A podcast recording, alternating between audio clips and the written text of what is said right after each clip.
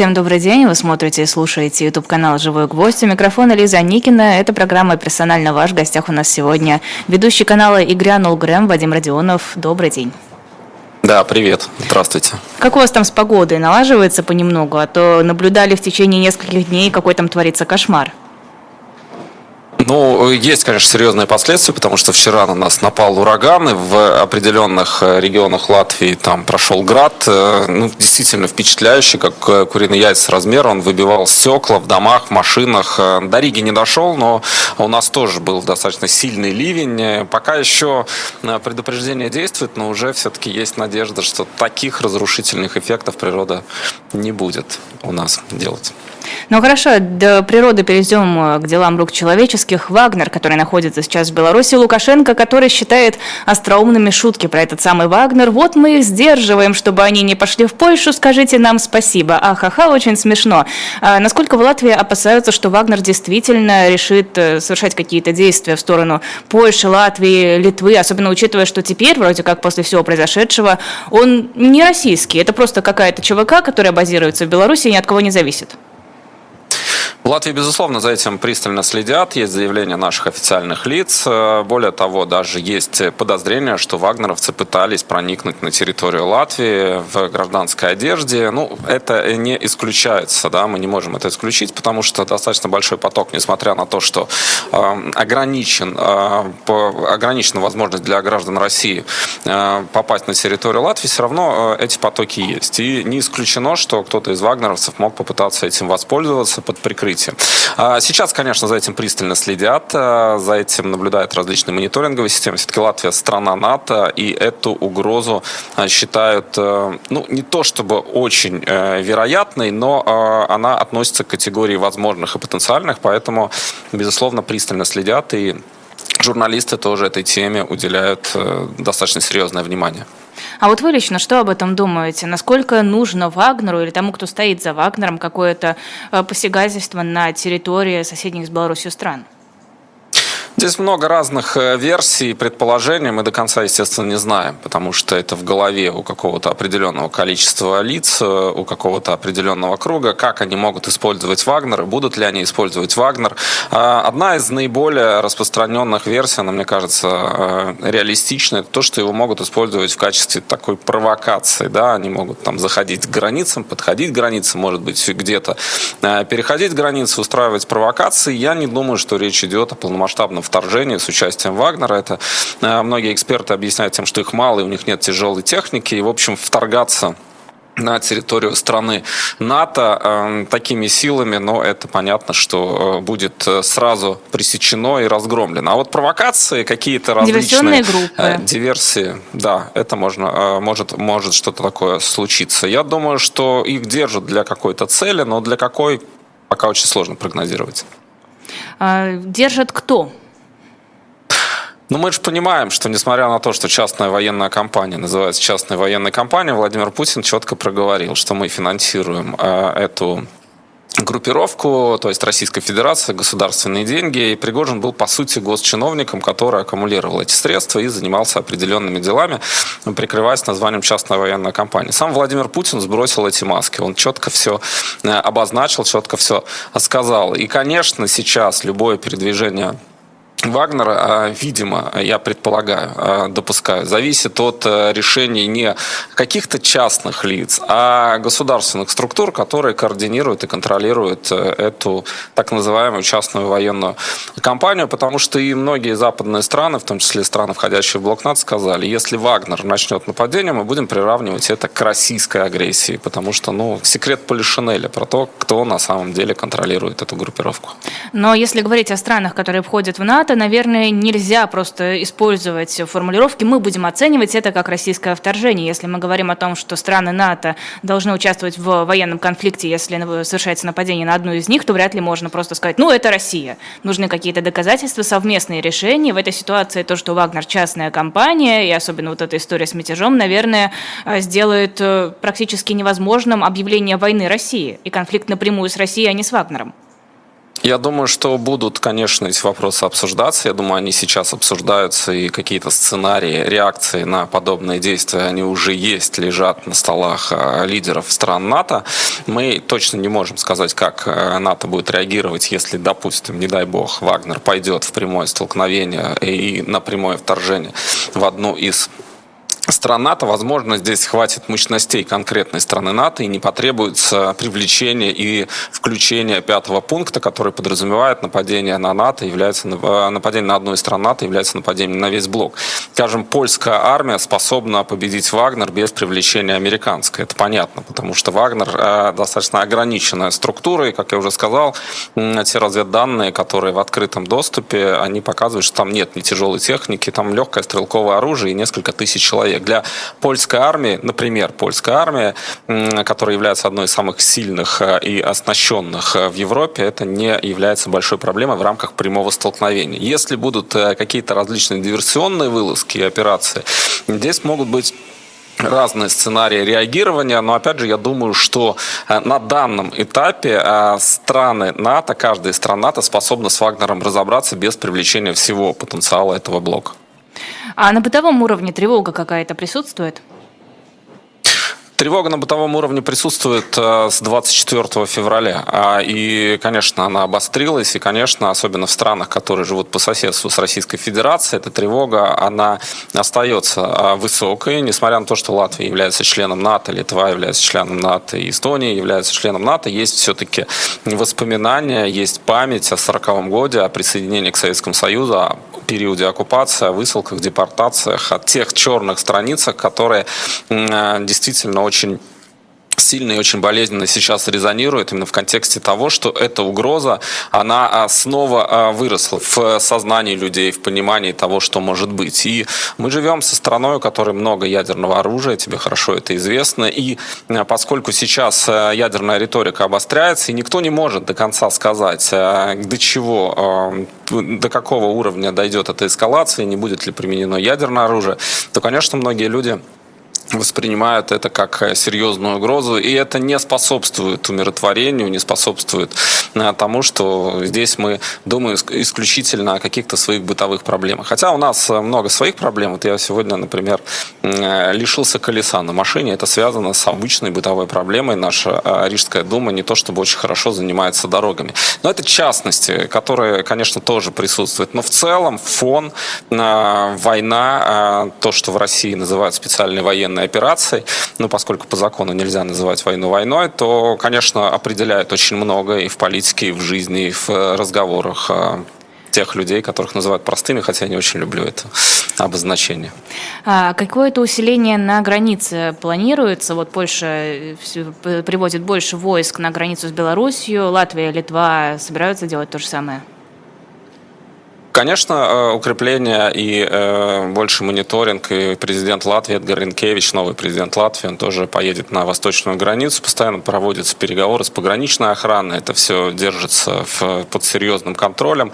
Там есть видео, например, которые уже попали в социальные сети, где осуществляется, видимо, переброска э, войск на границу. Правда, официальных комментариев я не видел, но так это обозначают. То есть в социальных сетях новостях много различных видеокадров э, с восточной границы э, присутствует. Конечно, восточная граница – это стратегически важное направление, это все понимают, и э, туда сейчас пристальное внимание направлено со стороны латвийского государства.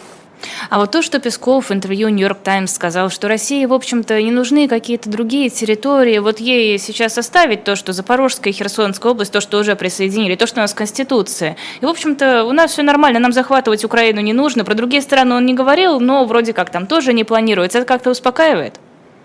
Ну нет, конечно, потому что мы понимаем, Не доверяете что, Пескову?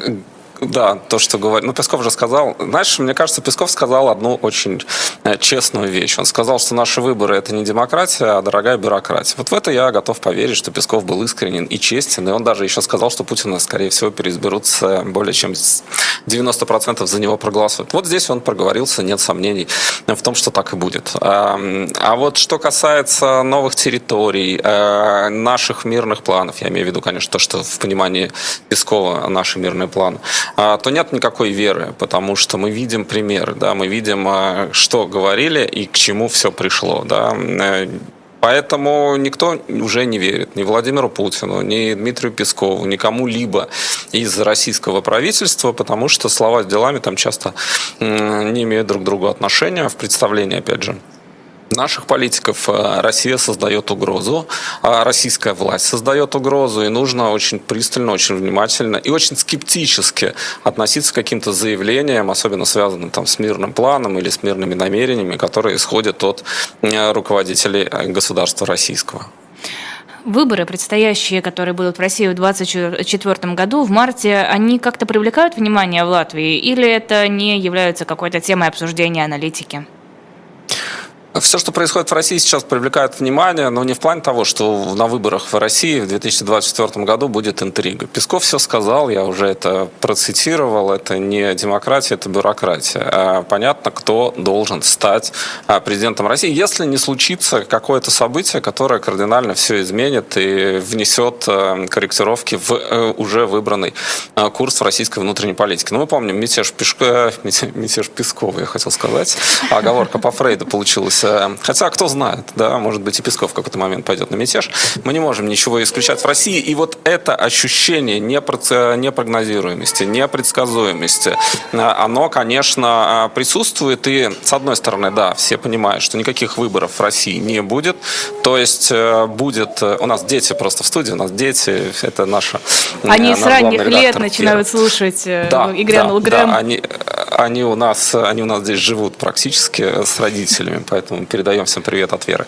А, да, так вот, возвращаясь к теме, а, может быть, все изменится в какие-то считанные э, мгновения, считанные дни. Да? Этого тоже мы не исключаем, конечно, наблюдая за тем, как и что происходит в России. Но если рассматривать выборы 2024 года и тот план, который есть у Кремля, видимо, там, видимо, нет, там не будет никакой интриги, а, и дорогая бюрократия должна сделать свое дело. А, этот интерес э, не про интригу, этот интерес про то, что вообще происходит в России, что будет с Россией, и как то, что происходит а, в России и с Россией, отразится на нас. И как же оно отразится? Ядерная держава, а страна, у которой самое большое количество ядерных боеголовок в мире, там паритет с Соединенными Штатами, данные э, расходятся, это многое определяет. Да? Если, допустим, там происходят какие-то события, начинает это ядерное оружие кочевать из одной группировки в другую. Ну, представь себе, что чувствуют страны, которые находятся неподалеку. А будет ли миграция, большие потоки в случае, если, например, произойдут какие-то события, и из России пойдет огромное количество людей, которые захотят ее покинуть. Э, как справляться с этим потоком э, небольшим странам, да, то есть э, и вот это все, вот эта непрогнозируемость того, что может произойти, конечно, держит в тонусе и постоянно мониторится, фиксируется, рассматривается, анализируется ситуация и какие-то сценарии рисуются. Вот, кстати, о миграции. Все граждане России, которые проживают на территории Латвии, которые не записались на экзамен э, по языку, в сентябре получат э, документы о выдворении страны. Во всяком случае, планируется, что им придут эти документы. Э, это, насколько я помню, несколько тысяч человек, то есть довольно большая цифра. Как вы это можете прокомментировать? Но я тебя поправлю, это не все граждане России, это бывшие граждане Латвии и бывшие неграждане Латвии, которые а, поменяли свой паспорт на российский. А, был такой период, когда а, в России раньше выходили на пенсию и, соответственно, начинали начислять пенсионные выплаты. И часть людей, бывших граждан и не граждан, есть такой в Латвии статус, не гражданин, они просто поменяли. Им автоматом предоставили постоянный вид на жительство в Латвии. То есть его нужно все равно продлевать раз в пять лет, но он дает практически все те же права, которые есть у неграждан. То есть это и бесплатная медицина, и там пенсионные, социальные, ну и прочее, прочее, прочее. После 24 февраля был принят закон, а, согласно которому те граждане и неграждане Латвии, которые обменяли свои паспорта на российские, должны, чтобы продлить ПМЖ, должны э, сдать экзамен на латышский язык, на, там, если не ошибаюсь, минимальную категорию.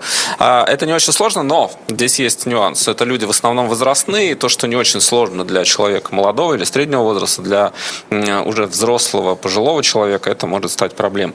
А если эти люди не записались на экзамен, а если даже они записались, но провалили, у них есть второй шанс, им тогда не приходит это извещение о том, что их статус отнимается. Там можно достаточно долго а, его продлевать. Вот а, примерно 6 тысяч человек не подали свои документы. А, примерно 6 тысяч человек это проигнорировали, и им а, придут письма, а, что с 1 сентября у них а, аннулируется ПМЖ, и они фактически переходят а, под нелегальный статус. А, это не значит, что их автоматически сразу будут выдворять из страны, но они теряют а, социальные выплаты, теряют бесплатную медицину, ну, то есть там достаточно серьезно, переходит на нелегальное положение. Все-таки здесь важно отметить, что этот закон принимался в предвыборный период, там есть элемент популизма, и видна растерянность политиков, потому что они не до конца понимают, что с этой э, ситуацией возникшей делать. А, поэтому есть э, разные, в том числе противоречивые заявления. Например, в МВД говорят, что мы не будем разыскивать тех людей, которые потеряют статус, для того, чтобы их найти там, и так далее. Хотя, действительно, принудительное э, выдворение в случае, если человек будет игнорировать. Там, там много пунктов, юристы очень много на эту тему сейчас пишут, в том числе на русском языке, как не потерять э, возможность жить в Латвии. Очень много различных инициатив, комментариев, там политики проводят. Ну вот, а, это все-таки крайняя мера принудительного выдворения, что человека именно будут э, вывозить из страны. И там есть еще европейская, а, различные европейские регулы, законодательство. Я здесь могу ошибиться, но насколько мне говорили юристы, что э, так просто тоже нельзя выдворить. То есть нужно человека выдворить э, там чуть ли не привести к месту его жительства. А если там нет места жительства, там, не знаю, квартиры и так далее, то это может тоже стать основанием для э, того, чтобы это решение не было обнародовано. Сейчас дело в судах. Э, может быть, юристы дойдут до Европейского суда по правам человека. В общем, этот процесс рассматривается. Но, повторюсь, это речь не идет про всех граждан Российской Федерации, это определенная часть а, людей. Почему а, это вводится? Потому что, например, гражданин Российской Федерации, который получил вид на жительство временный, может получить постоянный вид э, на жительство, если он сдаст экзамен. То есть этот переход всегда через экзамен по латышскому языку. Вы живете 5 лет, а, например, в стране, имеете возможность э, претендовать на постоянный вид на жительство. Идете, сдаете экзамен, если вы его сдаете, получаете постоянный вид на жительство в стране. А, поскольку такого не было в, при автоматическом предоставлении ПМЖ для граждан и неграждан, которые э, обменяли свой паспорт на российский, они решили это ввести. Ну, здесь э, вопрос, э, для чего, почему, как это было сделано, оставим его за скобками, но а, резюмируя, то есть не про всех, конечно, идет речь. Если будут удворять, то куда? Если что, будут не расслышал Если будут выдворять по итогам а, вот э, этого отсутствующего экзамена, если действительно будут вывозить людей из страны насильно, то в какие страны? Ну, по месту гражданства. А, это же российские граждане. А, соответственно, я предполагаю, сейчас у меня нет информации, как это может быть сделано. Да? То есть есть определенные процедуры, но выдворение происходит в страну гражданства. То есть в данном случае речь идет о России. А, в Литве буквально на днях э, около тысячи, даже более тысячи россиян и белорусов признали угрозой национальной безопасности Литвы, занесли в черный список, им запрещен въезд в страну и также отказано в ВНЖ. А, насколько я понимаю, это делалось в том числе по результатам анкеты, которую эти люди заполняли. В Латвии есть что-то подобное? Ну, в Латвии, конечно, тоже проходят различные. А, есть анкетирование, есть э, работа спецслужб. Их методы мне неизвестны, но, конечно, проверяется, потому что пристальное внимание граждан России, граждан Беларуси, ну, в первую очередь граждан России, а, в связи с 24 февраля и с той политикой, которую проводит администрация Владимира Путина. А, все это обострено, все это, безусловно, подвергается более тщательным проверкам. Есть решение об аннулировании видов на жительство, есть решение о выдворении решение, есть решение о занесении в черные списки, то есть персон делают, э, ну, персон нон и так далее. Да, этот процесс э, перманентный сейчас идет, и после 24 февраля он э, значительно усилился, это факт. А есть какое-то представление, что это за анкеты, какие там вопросы? Я не видел, скажу тебе честно. А, есть разные там разговоры, что там про Крым, мне говорили, что спрашивают, там, чей Крым и так далее. Ну, я думаю, что там стандартный набор э, вопросов. Опять же, не хочу сейчас спекулировать, просто сам я эту анкету не видел, но просто там проверяется, поддерживает ли э, человек, э, например, э, политику Путина в Украине или не поддерживает, и как он относится там, к таким важным вопросам, как принадлежность Крыма Крыма, да, территориальная целостность Украины и так далее и тому подобное. Просто мне кажется довольно странным само это, это явление, такое как анкеты. Мне кажется, что люди, которые сейчас въезжают в Латвию, в Литву, прекрасно знают, какие ответы правильные на эти вопросы и что нужно сделать, чтобы пустили. Вряд ли кто-то будет из принципа писать неправильные ответы. Я думаю, что если это и есть, опять же, я здесь, я не знаю точно, да, то есть я слышал, но я не видел, не держал в руках. Это один из э, критериев, да, не только это. Там есть еще какие-то базы данных. Э, если, например, гораздо важнее и гораздо тщательно изучают, э, находится ли человек в каких-то санкционных списках, может ли он, не знаю, там пользоваться банковскими услугами. То есть есть огромный там или не огромный, ну какой-то спектр инструментов, да, которые применяются для проверки того или иного человека, когда принимается решение о том, пускать, не пускать, разрешать, не разрешать, давать вид на жительство или не давать вид на жительство. Как думаешь, насколько это эффективно в принципе? Просто по моим ощущениям, думаю... какой-нибудь шпион и диверсант э, создаст себе достаточно убедительную легенду, чтобы эти проверки не выявили в нем шпиона и диверсанта. И выглядит это скорее как, э, ну, такое вот решето, через которое отсеиваются граждане России, которые хотят переехать в Латвию или Литву. Вряд ли опасные для этих стран. Я думаю, что, во-первых, здесь все-таки не надо недооценивать потенциал э, спецслужб стран НАТО. Они отслеживают различные активности, и э, все же это находится в едином реестре. В, э, это не, не только латвийские спецслужбы, это спецслужбы Евросоюза, спецслужбы стран НАТО, которые изучают э, того или иного э, россиянина, гражданина, если он где-то засветился. Но я не знаю, там над Ясенево спутник, наверное, тоже висит. Э, и, может быть, они какие-то вещи видят, о которых мы просто не знаем и даже не предполагаем, как это работает и как это изучается. А, поэтому я бы здесь все-таки не делал такую, знаешь, э, что это наивные ребята, которые не понимают, как кого-то отсечь. Думаю, там все в порядке, и они это э, неплохо знают и понимают. Есть ли в этом некая избирательность, и может ли там быть ошибка? Ну, конечно, может и есть. Я думаю, что думаю, что есть какие-то решения, которые принимаются эмоционально. Пограничник посмотрел, ему не понравилось что-то, да, он, он принял такое решение. Я этого не утверждаю, я этого не знаю, но я допускаю, что такое вполне может быть. Конечно, российский паспорт паспорт сегодня – это не самое престижное удостоверение. Если вспомнить Маяковского, то, наверное, я достаю из широких штанин тот паспорт уже не с чувством гордости. Это понятно, потому что в мире, в Европе к российскому паспорту и человеку с российским паспортом относятся а, с большим подозрением. А, справедливо, несправедливо, тем более, что не все люди поддерживают э, войну и поддерживают Путина, это другой вопрос. Но вспомни, как, э, например, относились к арабскому населению после террористических актов, которые э, были э, делал ИГИЛ. Да? То есть понятно, что не все, и понятно, что большинство это не поддерживает и вообще никак не связано, но стереотипы э, тоже появляются, в обществе появляются, э, возможно, в политических каких-то сообществах и элитах тоже появляются. Это есть, безусловно, и это та плата, которую даже те россияне, которые не связаны с э, Владимиром Путиным, не поддерживают войну, все равно несут, все равно а вот этот паспорт сегодня является, скажем так, зоной, объектом пристального а, и не всегда позитивного внимания. Увидела сейчас, что суд в Латвии отклонил иск «Дождя» к Национальному совету по электронным СМИ об отмене штрафа за отсутствие аудиодорожки на латышском языке. Насколько я понимаю, позиция Латвии по «Дождю» нисколько не смягчилась за прошедшее время. Там еще предстоит долгий судебный процесс. Действительно, суд первой инстанции занял сторону э, надзорного органа Совета по электронным СМИ. Э, Дождь и Тихон Дитко, который был у нас в эфире на канале Игрянул Грэм, говорил, что э, будут судиться до конца. Надо, дойдут до Европейского суда по правам человека. Эта история не закрыта. Дождь уехал из Латвии, Дождь уже ведет вещание из Амстердама.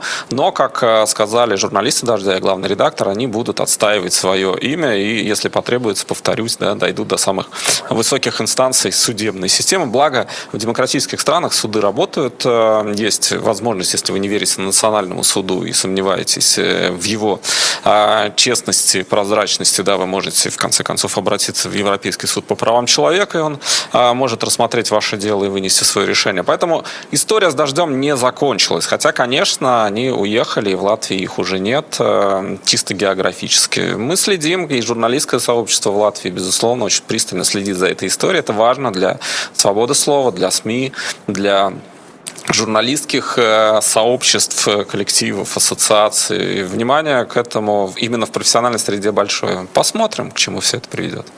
Видел уже новый учебник истории, который с сентября будет в российских школах в старших классах?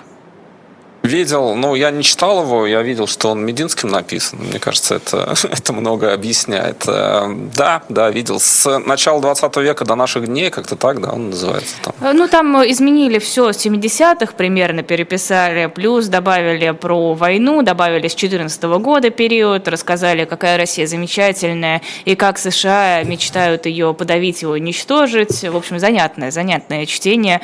Э, какие ощущения от подобных изменений в образовании? Образования?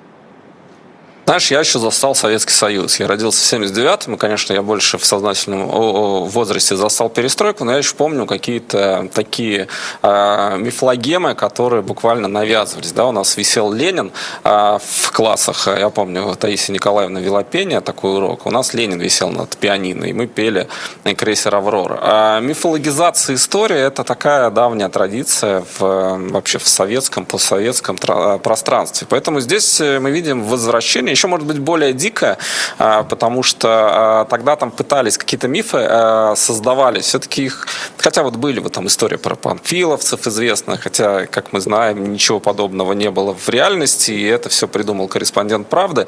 И ему понравился этот лозунг «Отступать некуда, Россия большая, но за нами Москва», как-то так там звучало. Но там была некая эстетика в этих мифах. Она, там, Зощенко писал рассказы про Ленина, и это были талантливые рассказы, до сих пор их помню, они хорошо читались. Сегодня все это пошло по пути такого, а, ну, очень примитивно это все делается. Вот на том учебнике на обложке «Крымский мост». Понятно, это будут выдавать как такое главное достижение путинской России.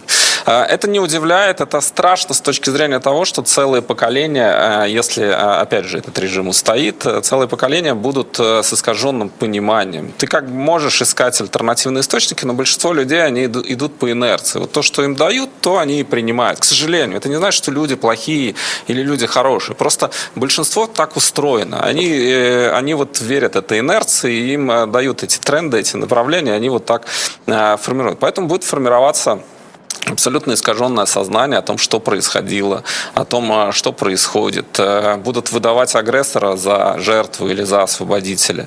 Э, это страшно. Можно над этим посмеяться, что, ну, учебник, мы же понимаем, что там написано. Но э, мы понимаем, а значительная часть людей, которым будут методично, каплей за каплей это вдалбливать, они это уже понимать перестанут в какой-то момент. Знаешь, про дедушку Ленина, о котором я тебе сказал вначале, я ведь искренне верил, что Ленин добрый и хороший до определенного этапа. Я помню, шел со школы, и нам что-то там рассказывали, что Ленин получил пятерку. И я получил пятерку по какому-то предмету. И я вот шел домой, я помню, по стадиону там между домом и школой, и думал, вот я как Ленин, вот я как Ленин, вот он хороший, он идеальный, он добрый, он честный, он всех защищает. Потом я узнал, что Ленин э, далеко не такой человек, э, но э, в такие неокрепшие детские, э, детское сознание это все, ну, как, как некий идеал закладывается. И если, ну, мне родители, слава богу, объяснили, объяснили, кто такой Ленин, кто такой Сталин, и они уже мне пробудили некий интерес изучить это. Но если у тебя нет этого сопротивления, то ты начинаешь в это верить. И вот эти мифы, они становятся реальностью. У нас же есть эта операция памяти, да, когда мы запоминаем только то, что мы хотим. Вот по некому этому принципу и создается а, вот эта картина. И много мы можем говорить о примитивности российской пропаганды, вот то, что она, смотрите, она же тупая, как кувалда. Но она работает. Она работает, и мы это видим. И 24 февраля это еще в том числе и результат того, что это работает, э, что люди готовы поверить в абсолютно чудовищную ложь э, просто потому, что их в этом убедили. Поэтому Здесь есть, конечно, смешной элемент, потому что читать это невозможно на трезвую голову, хотя я не пью. Но, а потом ты понимаешь, что ты уже никогда не будешь трезвым, потому что тебе уже это импортируют в твой мозг совершенно другое состояние. И это страшно.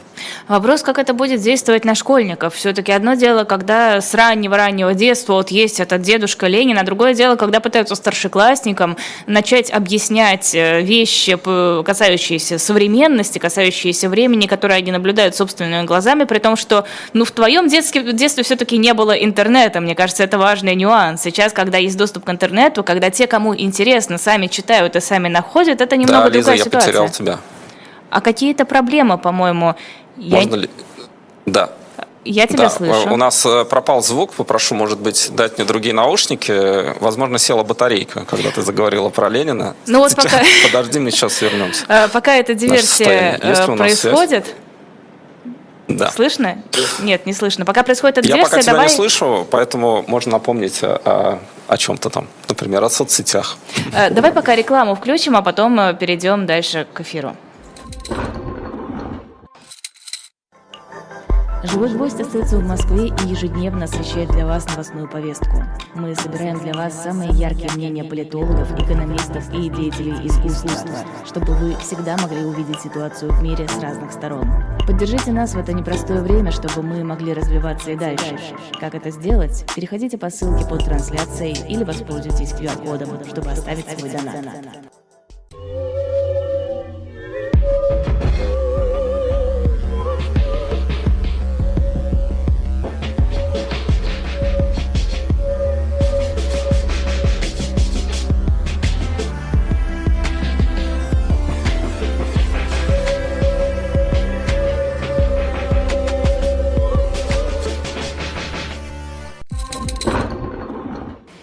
Ну и после рекламы, пожалуй, самое время рассказать про книгу, которая есть на shop.diletant.media. Это книга Александра Солженицына, называется она «С Украины будет чрезвычайно больно». Как известно, Солженицын на протяжении всей жизни очень много размышлял об Украине, об отношениях с Украиной, э, много об этом писал, и, в общем-то, в этой книге собраны его мысли о том, что такое свобода, о том, как строятся отношения между Россией и Западом, почему происходит постоянное непонимание, и какие риски грозят э, цивилизации в контексте всего всего происходящего shop.diletant.media. Там же можно найти наши журналы «Дилетант», включая самый свежий выпуск. Там же есть комиксы из серии «Спасти», там же есть другие книги, там же есть наш мерч, футболки. Э, заходите, выбирайте то, что вам понравится. Вы нас таким образом поддержите и позволите и дальше работать. Если не хотите ничего покупать, есть QR-коды. Кажется, они все еще здесь. И есть ссылки под видео. Можете перейти по ним, если удобнее. Российские карты, зарубежные. Подписка на Бусти и криптовалют круто. Мы очень сильно ценим, что вы нас поддерживаете. Без вас мы бы работать не смогли. Продолжаем эфир. Вадим Родионов слышит нас? Да, да, я Чудесно. вернулся. А, Все починилось. Я говорила про влияние на э, подростков. Все-таки одно дело, когда с детства впитывается вот это э, дедушка Ленин, пионеры, коммунизм, все дела. Другое дело, когда подросткам 10-11 класс пытаются объяснить, э, что же на самом деле происходит сейчас, хотя они сами это наблюдают. И опять же, в твоем детстве не было интернета, а у них интернет есть. Они могут посмотреть и почитать сами, если им это интересно, разобраться сами. Вот э, ключевой вопрос, если им это интересно. А, посмотри, в, под, в подростковом возрасте на самом деле формируются многие вкусы и многие представления, потому что любимые группы, которые там вызывают сейчас ностальгические реакции, э, мы их часто полюбили именно в подростковом возрасте. И потом, даже если это что-то ужасное, да, ты все равно с ностальгией иногда вспоминаешь какие-то э, ассоциации, какие-то музыкальные там прочие, в том числе и книги, да, которые ты прочитал именно в подростковом возрасте. Мы очень чувствительны в этот период. И если тебе создают в рамках Э, такого пузыря, создают реальность, э, в которой э, правильно вот это, а не это. И у тебя нет сопротивления внутреннего или кто-то тебе не поможет и не выведет из-под этого влияния, то велика вероятность, что ты можешь этому поддаться. А, опять же, при огромном количестве всего и открытом Ютубе мы видим, что люди не так уж активно ищут эту точку зрения, которая не соответствует с той, которая уже у них сформировалась. Я просто помню, что когда когда, а, опять же, я был маленьким, с кудрявой головой, у меня, кстати, длинные волосы были, в это трудно сейчас поверить, но неважно, это такая лишняя деталь. Так вот, а, когда я прочитал «Трех мушкетеров» Дюма, я очень долго ждал, когда же выйдет фильм по телевизору, потому что я хотел это посмотреть. Это был а, действительно такое усилие. Я смотрел по программе, телепередач, потому что мне очень хотелось это увидеть. Сейчас я могу сделать это на раз-два. Я прочитал книгу, могу найти фильм, И ты не всегда этого хочешь, потому что много всего, и, ну, окей, это же просто сделать. И как это не парадоксально, э, при э, том, что у тебя есть доступ э, к открытым источникам, альтернативным мнениям и так далее, ты не всегда идешь по этой тропинке. И мы видим, что люди, они не хотят часто выбирать эти альтернативные источники. У них есть первый канал, они могут включить живой гвоздь грэм, но лишь незначительная часть тех, кто смотрит первый канал, выбирает нас и вас. Хотя мы есть, мы открыты и доступны для них, YouTube еще не заблокирован.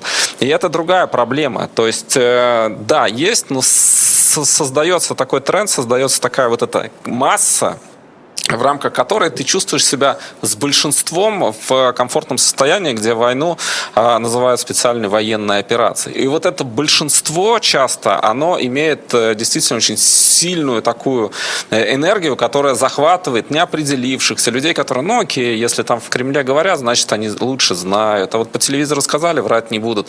И ты уже не можешь их вывести на эти альтернативные источники, потому что они с большинством, они вот с этой частью. Это во всех странах наблюдается, просто посмотри на какие-то тенденции, что меньшинство, а, оно на то и меньшинство, активное, возможно, что всегда это часто не трендовая история. А вот тренды, они захватывают за счет своей инерции большое количество людей, которые, возможно, и не поддержали бы эту войну, если бы был, было другое направление. В этом проблема. И как с этим быть, как с этим разобраться, как с этим работать, мы, конечно, пробуем, мы стараемся. У нас есть свои э, примеры э, перехода, когда люди, поддерживающие войну, вдруг э, после после наших эфиров э, меняли точку зрения. Они не часто случаются, но есть.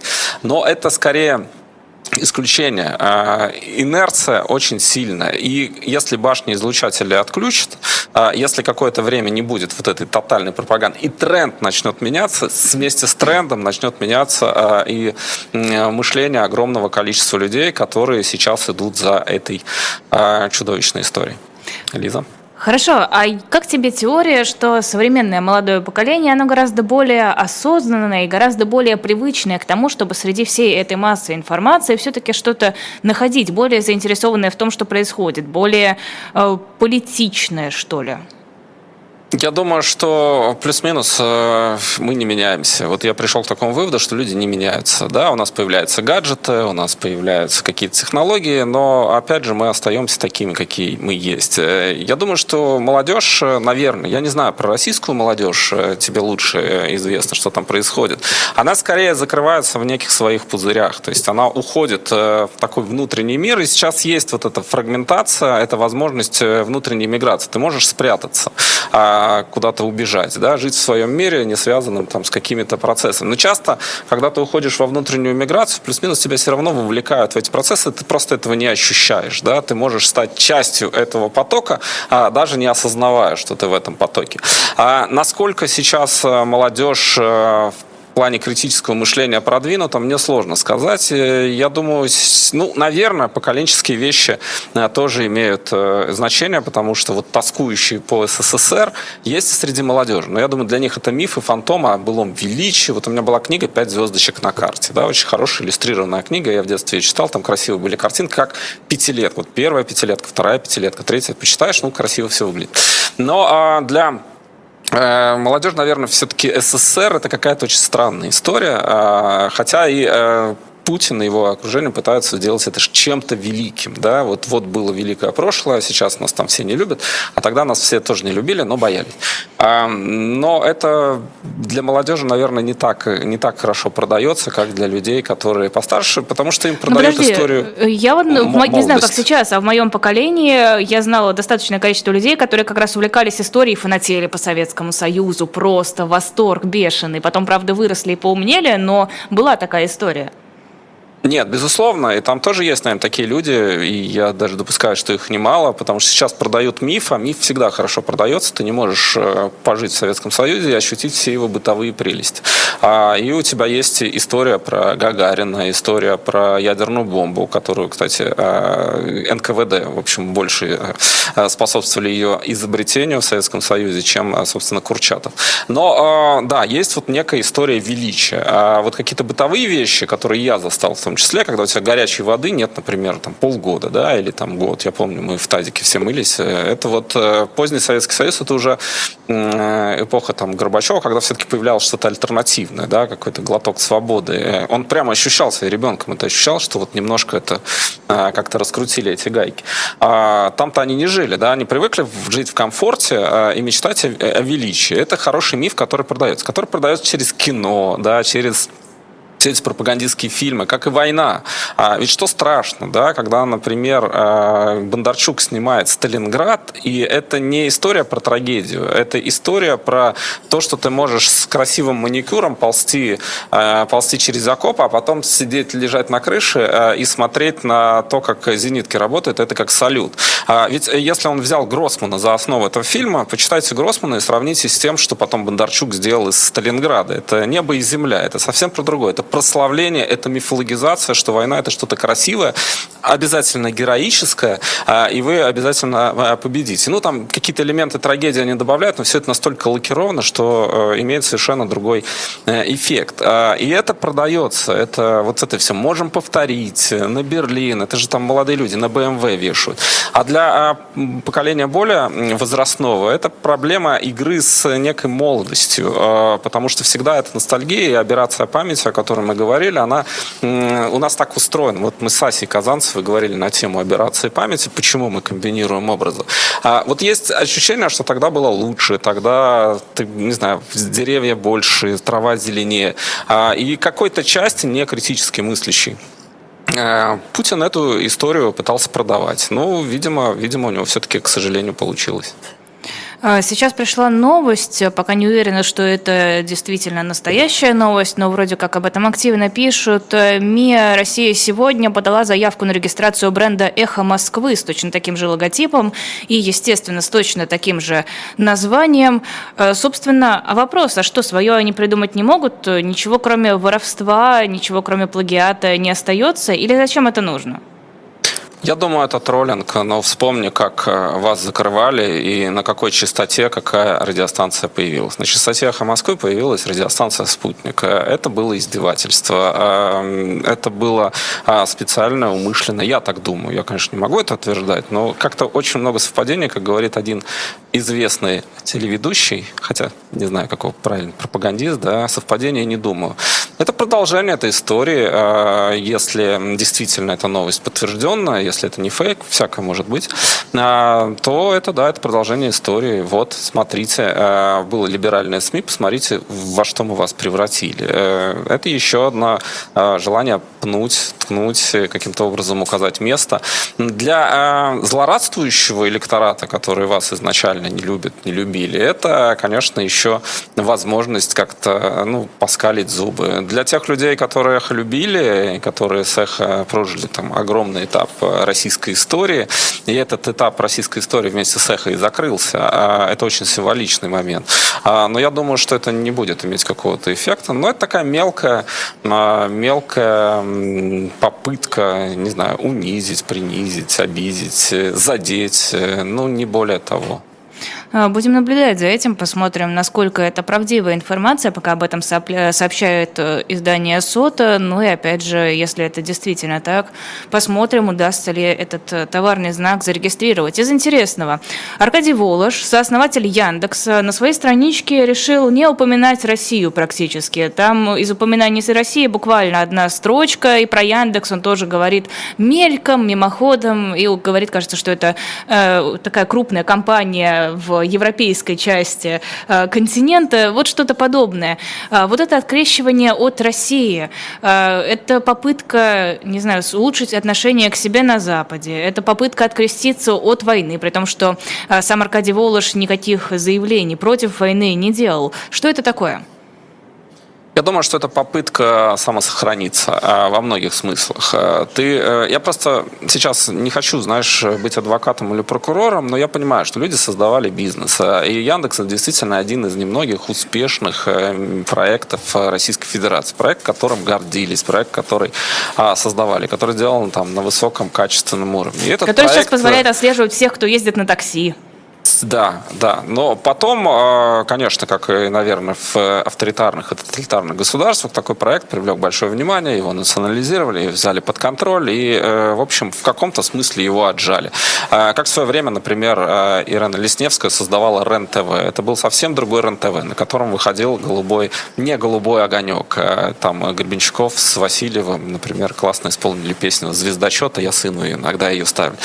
У нее, ей еще разрешили, она сама мне в интервью как-то рассказывал, ей э, сыном еще разрешили по дешевке э, продать, а потом уже стали забирать. Потом эти бизнесы, успешные проекты, которыми гордились, стали э, просто банально отжимать. Я думаю, что история Яндекса – это история внутренней трагедии многих людей, которые Яндекс создавали и с Яндексом работали. Я не знаю, насколько сейчас Волож интегрирован в кремлевскую систему, но где-то внутри, даже если он на это пошел, если он там сотрудничает, там, наверное, он сотрудничает, это все-таки все-таки уже такой государственный актив, по сути. А я думаю, все равно где-то в глубине души для тех людей, которые стояли у этих стартапов, это больно, это, это разрывает. И если есть возможность каким-то образом а, абстрагироваться, уйти или хотя бы снизить, они это делают. Э, мы видим, как некоторые миллиардеры российские стараются а, отдалиться от России. Ну, Мильнер, например. Да, его тоже не назовешь святым человеком, а, и, в общем, ему свойственны там такие эпатажные вещи, вечеринки и прочее, прочее, но он уже не ассоциирует ассоциирует себя с Россией, старается этого всячески избежать. А, я думаю, что э, употребление слова «Россия» в данном контексте, а я бы здесь добавлял «путинская Россия». Россия э, в какой-то момент когда-то очистится от этого, как э, Германия очистилась от гитлеровской. Да? Всегда говорю, гитлеровская Германия. Это определенный период. Но сейчас это токсичная среда, но мне кажется, да, опять же, я не утверждаю, сейчас просто пытаюсь понять, что для многих людей, которые даже согласились с режимом сотрудничать, это внутри доставляет доставляет чувство глубокого дискомфорта. И поэтому это проявляется в том числе в таких, не всегда прямых, они там не осуждают напрямую, но они стараются показать стараются показать, что нет, мы-то на самом деле не такие. Вот посмотрите, я вообще родился в Казахстане, работаю в Израиле, э, больше с Европой и так далее. Я думаю, что что-то подобное, есть там личный элемент, есть какой-то прагматичный элемент, а, и желание как-то все-таки выжить и между этих строек тоже э, просочиться, тоже там, наверное, присутствует. Ну, какое-то сомнительное просачивание между струек у этого израильского бизнесмена казахстанского происхождения сказал бы тогда, я против войны. Вот я за вас, я за Запад, я э, к России никакого отношения не имею. Яндекс, он случайно получился, шел, упал, очнулся Яндекс, я против Путина. Ну, я думаю, что понимаешь, что в реальном мире, э, опять же, да, я здесь не хочу защищать Воложи, и не за что его защищать, судя по всему. Я просто пытаюсь размышлять. А в реальном мире он не может сказать, э, я против Путина и против войны. Думаю, потому что есть какие-то ограничители. Я не знаю, активы, семьи. Что происходило с топ-менеджментом, а, например, Газпромбанка? Мы помним, да, они вдруг стали выпадать из окон.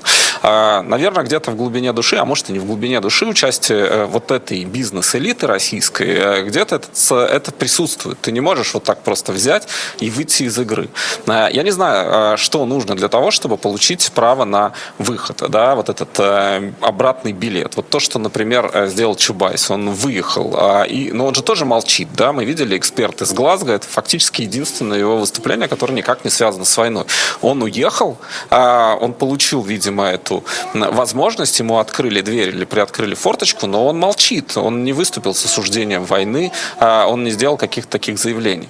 А, как устроено внутри этой иерархии, что происходит внутри там, кремлевских кабинетов, кому разрешают, кому не разрешают, есть ли там условно еще какая-то серая зона, в рамках которой ты можешь что-то сказать, а, намекнуть на свою позицию, или ты скоро уже не сможешь намекнуть на свою позицию. Я думаю, он пытается соблюсти эти правила в этой мутной воде для того, чтобы и там четко, не то, что там сделать однозначный намек на то, что смотрите, я такой, ну и здесь не перегнуть, чтобы там что-то такое не подумали. Это сложная, сложная э, история э, каких-то таких внутренних аппаратных э, игр, я думаю. На днях в Саудовской Аравии прошли переговоры насчет мирного урегулирования ситуации в Украине с участием Украины, но без участия России. 40 стран разговаривали о том, что делать дальше. Насколько имеют смысл сейчас подобные разговоры, особенно без участия России? Там, как мне кажется, крайне важным является участие Китая, а, потому что Китай а, все-таки приехал на эту встречу, там были его представители, а Китай важный игрок, а, потому что там можно много пытаться говорить, вот там для Путина БРИКС, например, очень важная структура, удается ли ему сохранить там влияние, или от России отворачиваются в том числе те игроки, те страны, которые он там считал союзниками или там наиболее близкими. Сам по себе, сами по себе переговоры в Саудовской Аравии Аравии это репетиция, потому что там все-таки были на уровне советников, на уровне не первых лиц эти переговоры. Но а, то, что туда а, отправился Китай, мне кажется, это достаточно серьезный сигнал и серьезный симптом.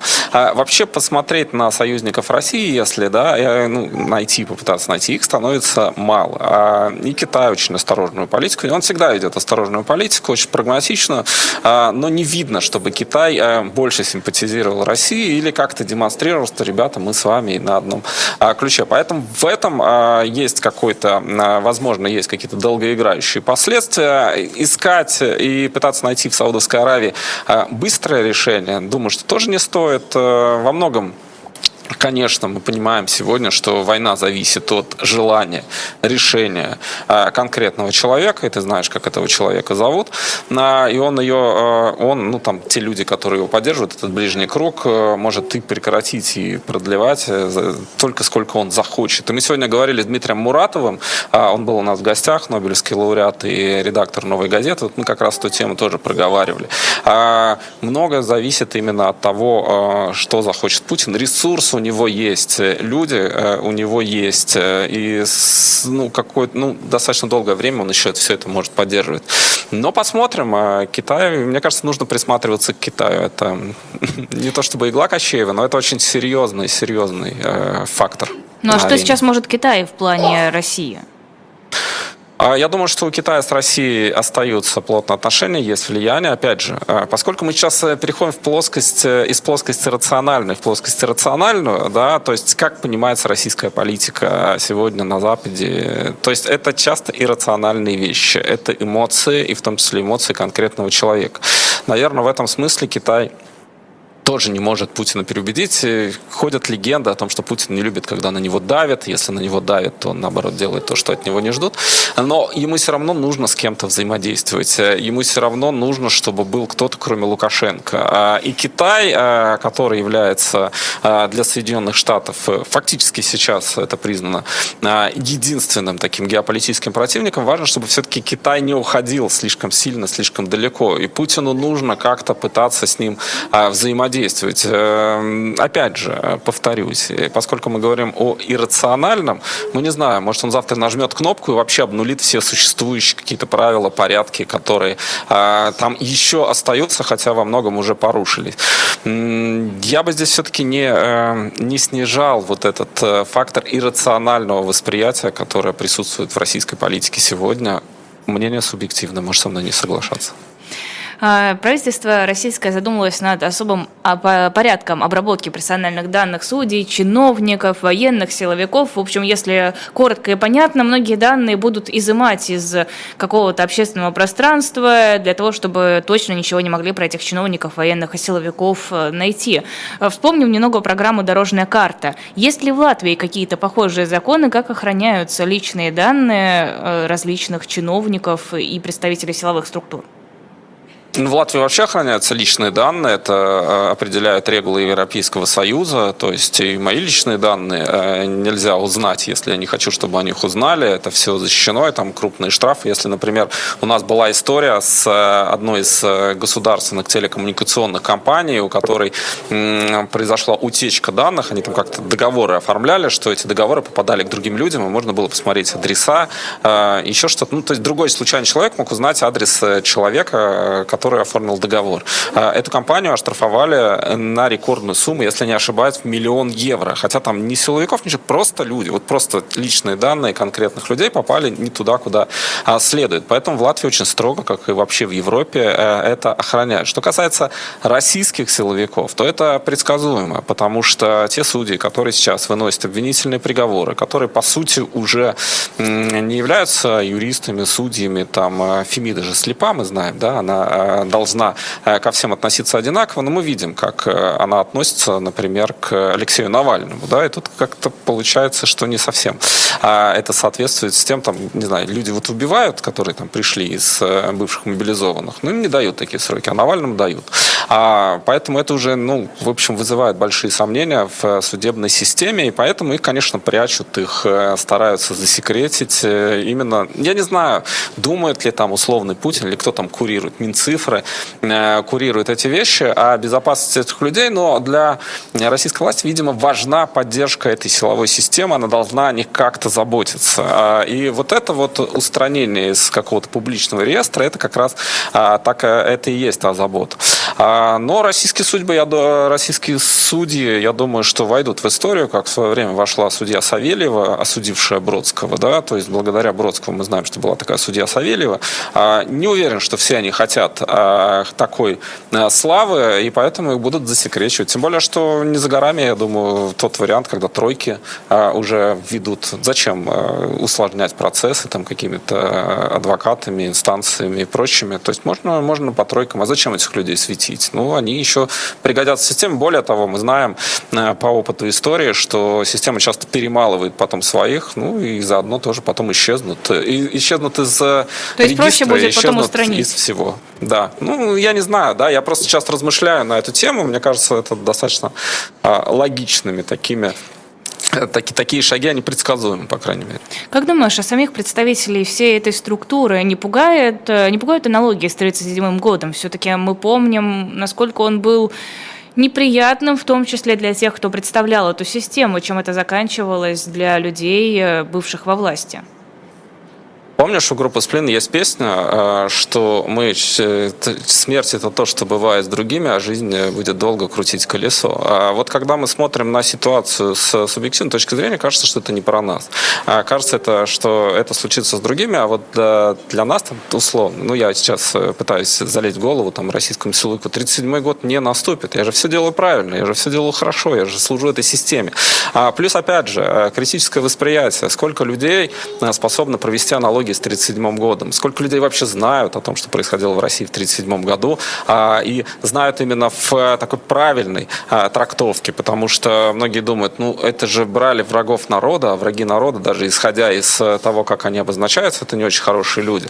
Товарищ Сталин, произошла чудовищная ошибка, это же актуально и сегодня, да, когда она начинает. В какой-то момент э, тоталитарные системы начинают себя пожирать. Это тоже неизбежно. Им нужно а, очищаться, там параноидальные какие-то включаются механизмы и прочее прочее.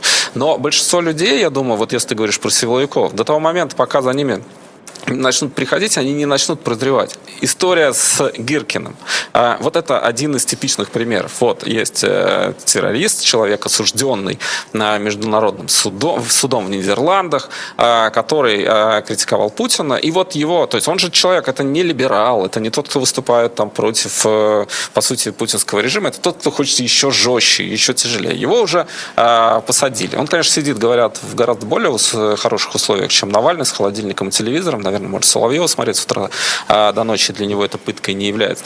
А, но, тем не менее, это начало. А, Суровикин где? Мы не понимаем, да? То есть какие-то генералы. Отдыхает. А, да, отдыхают в санатории, возможно. Когда-то, а, когда вот начнут за ними приходить, ну, вспомни Ежова, да, стальной нарком Ежовой рукавицы, и как он рыдал, когда его уже, его же методами потом а, выбивали, выбивали признание. Но до того это не работает. То есть эм, дойдет ли Путин до этого то есть раскрутит ли он маховик до таких скоростей, как это сделал Таллин, я не знаю. Хватит ли у него на это мощностей, но пока эти люди не столкнутся напрямую, а, они э, это не поймут. А когда начнут сталкиваться, видишь, Россия большая, будут выдергивать поодиночке. Сначала не будет вот этой общей массированной системы, а такой, ну, этого арестовали, ну, значит, так надо было. А, но то, что система в какой-то момент начнет жрать сама себя, ну, да, я думаю, это, это, это, это можно прогнозировать. Вадим, спасибо огромное. Это был Вадим Родионов, ведущий YouTube-канала «И грянул Грэм». Поговорили о Латвии и не только о Латвии. Подписывайтесь на «И грянул Грэм», ссылка есть у нас в описании. Подписывайтесь, конечно же, на «Живой гвоздь». Вы прямо сейчас нас смотрите и слушаете. Подписывайтесь на телеграм-канал «Живого гвоздя», чтобы следить за анонсами и за трансляциями. Ну и, конечно, ставьте лайки, нам это всегда приятно. После нас в эфире в 16.05 программа «Курс Потапенко» с Дмитрием Потапенко. В 17.05 «Слухай эхо» с Нателлой Болтянской можете уже сейчас начинать готовить вопросы. Приходите в трансляцию, накидывайте их в чат. Потом на канале «Дилетант» на «Дилетанте», не на «Живом гвозде». Программа «Параграф 43», тема «Город и его покровители». И в 19.05 особое мнение Бориса Пастухова, э, ведущий Владимир Роменский. Программы «Статус» не будет. Екатерина Шульман в отпуске, традиционно летний отпуск, так что не ждите, но лайки нам все равно ставьте. Спасибо всем, кто нас смотрел и слушал, и спасибо Вадиму. Всего доброго. Да, спасибо. Пока.